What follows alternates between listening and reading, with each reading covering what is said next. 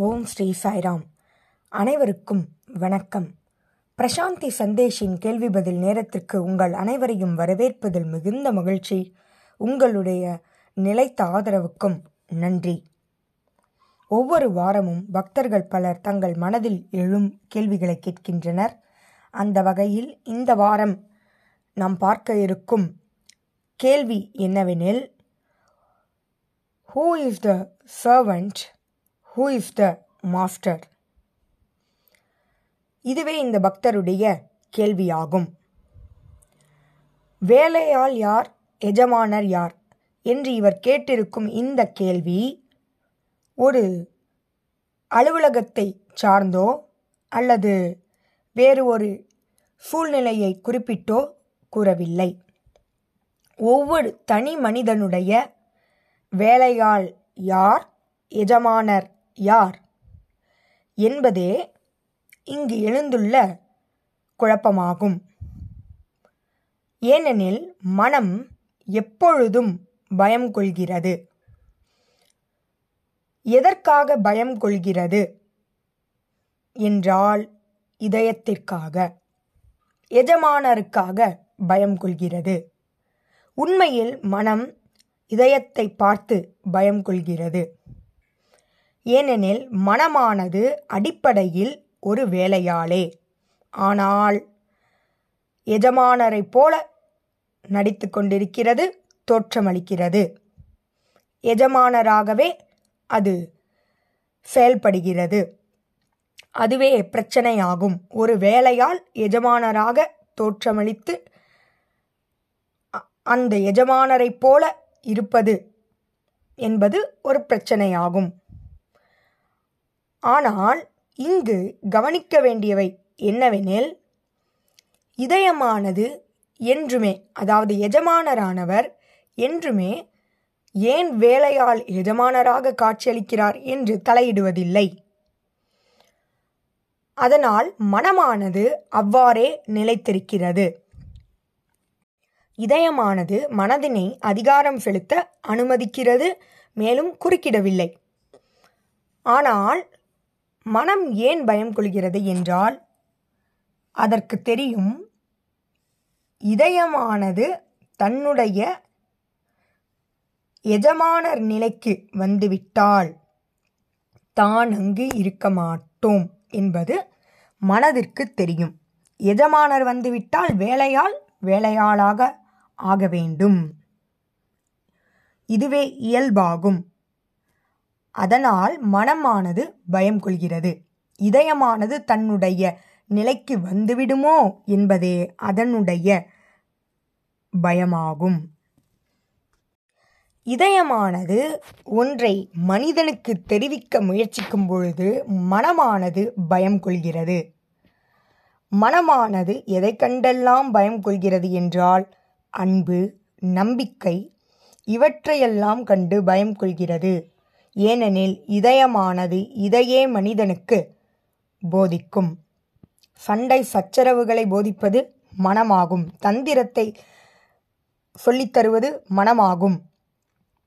ஆகவே இதயமானது அன்பு நம்பிக்கை இவற்றை மனிதனுக்கு கூறும்போது மனமானது பயம் கொள்கிறது. மனிதன் அதனை பின்பற்றி விடுவானோ என்பதே அந்த பயமாகும்.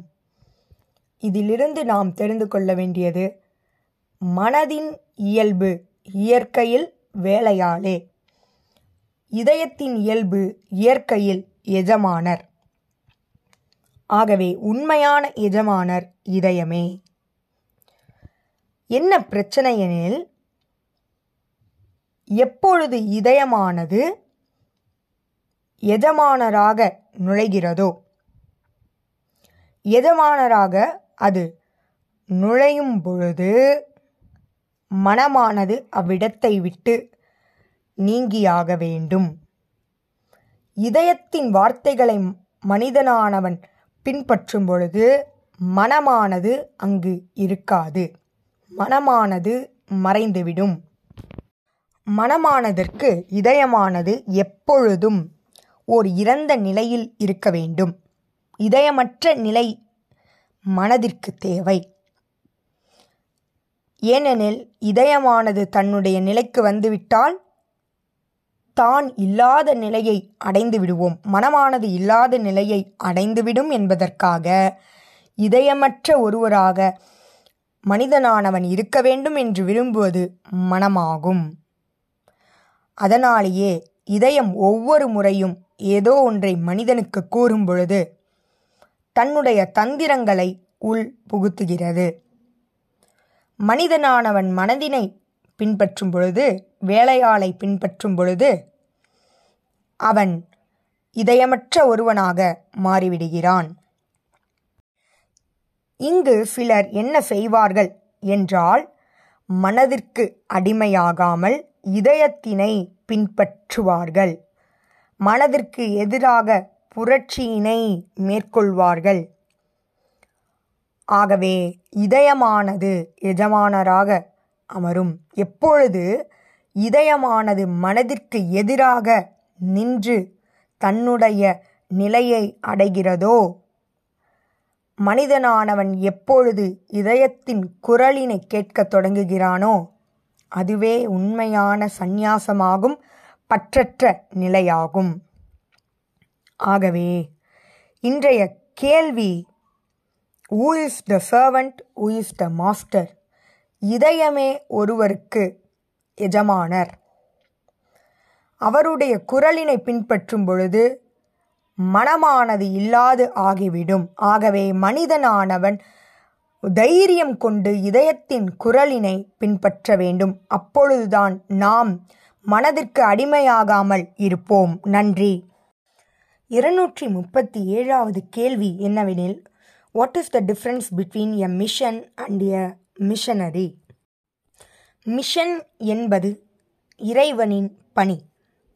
மிஷனரி என்பது தூதர் அல்லது மதபோதகர் என எடுத்துக்கொள்ளலாம் பொதுவாக நாம் என்ன நினைப்போம் என்றால் யார் ஒருவர் இறைவனின் பணியை எடுத்துக்கொள்கின்றாரோ அவரே இறை தூதன் என்று நாம் புரிந்து கொள்கிறோம் இந்த இரண்டு வார்த்தைகளும் ஒரே பொருள்படக்கூடிய வார்த்தை என்று நினைத்து கொள்கிறோம் ஆனால் அவ்வாறு இல்லை.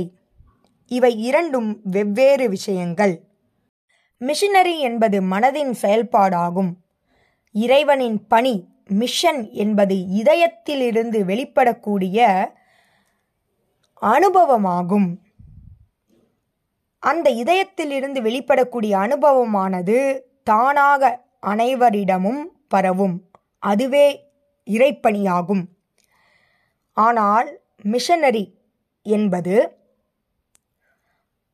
ஒருவரை அவருடைய மதத்திலிருந்து இன்னொரு மதத்திற்கு மாற்றுவதற்காக ஒரு தூதரானவர் இருப்பார்.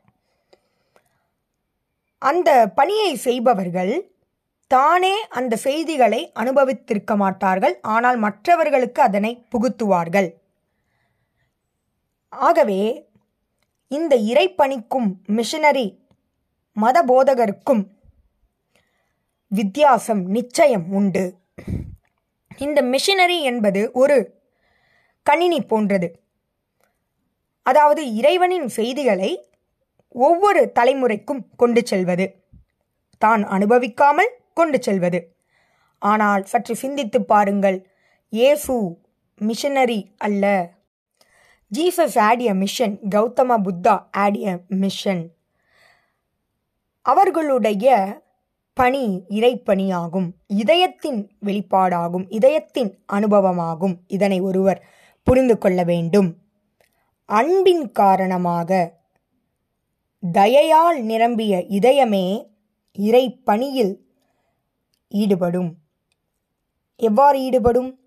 அவர்களுடைய அனுபவமானது அனைவரிடமும் பரவும். எந்த விதமான சிந்தனையும் இல்லாமல் இதயத்திலிருந்து அவர்களுடைய அனுபவமானது அனைவருக்கும் சென்றடையும். இந்த மிஷன் என்பது அனைவருடனும் பகிர்ந்து கொள்ளும் தன்னுடைய அனுபவத்தை. ஆனால் மிஷனரி என்பது ஒரு மதத்திலிருந்து இன்னொரு மதத்தை மாற்ற முயற்சி செய்யும். இறைவனின் பணி என்பது அனைவருடனும் தங்களுடைய அனுபவத்தை பகிர்ந்து கொள்வது. இதயத்திலிருந்து அனுபவபூர்வமாக பகிர்ந்து கொள்வது. தாங்கள் அதனை அனுபவித்து பகிர்ந்து கொள்வது. எத்தனையோ பேர் இருக்கின்றனர். தங்களுடைய கஷ்டங்களிலிருந்து விடுபட வழி தெரியாமல் அவர்களுக்கு உங்களுடைய இதயத்தின் அனுபவத்தை பகிர்ந்து கொள்ளுங்கள். இவ்வுலகமே உங்களை பைத்தியம் என்று அழைக்கட்டும். அதை பற்றி கவலை கொள்ளாதீர்கள். உங்களுடைய இறை பணியை தொடங்குங்கள். தொடருங்கள். உங்களுடைய அனுபவத்தை அனைவருக்கும் கொடுங்கள். ஏனெனில் அது இதயத்தின் ஆழத்திலிருந்து பெற்ற அனுபவமாகும். உறுதியானதாக இருக்கும். உங்களிடையே சத்தியம் உள்ளது உண்மை உள்ளது. ஆதலால் நீங்கள் பகிர்ந்து கொள்ளும் இந்த அனுபவமானது. அனைவரிடமும் தாக்கத்தை நிச்சயம் ஏற்படுத்தும். இறைவனின் பணி இதுவே ஆகும். இந்த மிஷினரி என்பதில் என்ன நிகழும் என்றால் மனிதனானவன் பணத்தை பெற்றுக்கொள்வான் மதத்திலிருந்து மதம் மாறிவிடுவான் மேலும் இறைவனின் செய்திகளை கொண்டு செல்ல பணத்தை பெறுவான். அதேபோல் இன்னொருவர் பணம் கொடுக்க தயாராக இருந்தால் அங்கு சென்று விடுவான். ஆகவே ஒரு வேலையாள் போன்றவரே இந்த மிஷனரி என்பது. முதலில் அதனை புரிந்து கொள்ள வேண்டும். ஒரு முறை என்ன நிகழ்ந்தது என்றால் ஒருவர் மூன்று பிரசங்கங்கள் கொடுக்க வேண்டும். ஒரு கூட்டத்தின் முன்பு முதல் வரிசையில் ஒருவர் அமர்ந்து உறங்கினார். அது அந்த பிரசங்கம் வழங்குபவர்க்கு பிரச்சனை இல்லை. அவர் உறங்கும் பொழுது குரட்டை விடுவதால் அனைவரையும் எழுப்பி விடுகிறார். தன்னுடைய பிரசங்கத்தில் யாரேனும் குறை கண்டு விடுவாரோ என்பது அந்த பிரசங்கம் வழங்குபவரின் கவலையாக இருந்தது. ஆதலால் அவர் என்ன செய்தார் என்றால் அந்த வயதான மனிதருக்கு பக்கத்தில் அமர்ந்திருந்த அவருடைய பேர குழந்தையை அழைத்து ஒவ்வொரு முறையும் உன்னுடைய தாத்தா உறங்கும் பொழுது அவரை நீ நச்சரித்து எழுப்பிவிட வேண்டும். எதற்காகவென்றால் அவர் உறங்குவது அவருக்கு பிரச்சனை இல்லை. அவர் குரட்டை விடுவதால் அந்த கூட்டமே எழுந்து விடுகிறது. தன்னுடைய பிரசங்கத்தை கவனித்து விடுவார்களோ என்பதே அந்த பிரசங்கம் வழங்குபவரின் கவலையாக இருந்தது. ஆதலால் அந்த குழந்தைக்கு ஐம்பது சென்ட் பணம் கொடுக்கிறார் இவ்வேலையை செய்வதற்கு. அந்த குழந்தையும் அவ்வேலையை மிகவும் சரியாக செய்துவிட்டது. பிறகு இந்த வயதான மனிதர் அந்த குழந்தையிடம் ஏன் என்னை தூங்க விடாமல் நச்சரித்தாய்? என்று கேட்டபோது நடந்ததை கூறவே இந்த வயதான மனிதர் என்ன செய்தார் என்றால் அக்குழந்தைக்கு ஒரு டாலர் கொடுத்து விட்டார். அடுத்த முறை அடுத்த முறை அதே கூட்டத்தில் வந்து அமரும் பொழுது அந்த குழந்தை அந்த பிரசங்கம் வழங்குபவர் சொன்னது போல செய்யவில்லை. அதற்கு மாறாக அந்த பெரியவரை தூங்கவிட்டது. மேலும் குரட்டை சத்தமானது அனைவரையும் எழுப்பியது. இது நிகழவே என்ன ஆயிற்று என்று அந்த பிரசங்கம் வழங்குபவர் கேட்க குழந்தையானது நடந்ததை கூறியது. மேலும் அந்த பிரசங்கம் வழங்குபவரிடம் நீங்கள் எனக்கு இரண்டு டாலர் தருவதாக இருந்தால் நான் அதனை செய்வேன். அவர் கூறிய பணியை செய்வேன். இல்லையெனில் நானும் என் தாத்தாவோடு சேர்ந்து குரட்டை விடுவேன் என்று பயம்படுத்தியது இவ்வாறு பிரசங்கம் வழங்குபவரும் தன்னுடைய செய்தியில் நம்பிக்கை இல்லாதவராக இருக்கிறார். மேலும் அவ்விடத்தில் அமர்ந்திருப்பவரும் அவ்வாறே இருக்கிறார். இது ஒரு வியாபாரம் போல நிகழ்கிறது. மேலும் இந்த பிரசங்கத்தை கேட்பவர்கள் எந்த தாக்கத்தையும் அவர்களுடைய இதயத்தில் ஏற்படுவது போல பார்ப்பதில்லை. ஒருவர் பணம் கொடுப்பதால் மதம் மாறுவது என்பது தவறாகும்.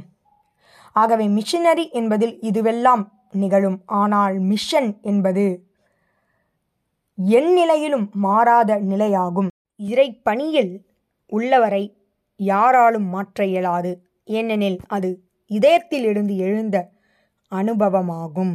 இதுவே இந்த இரண்டு வார்த்தைகளுக்கும் இடையே உள்ள வித்தியாசமாகும். நன்றி. இதுபோல பல கேள்விகளோடு உங்களை அடுத்த வாரம் சந்திக்கிறேன். ஜெய் சாய்ராம்.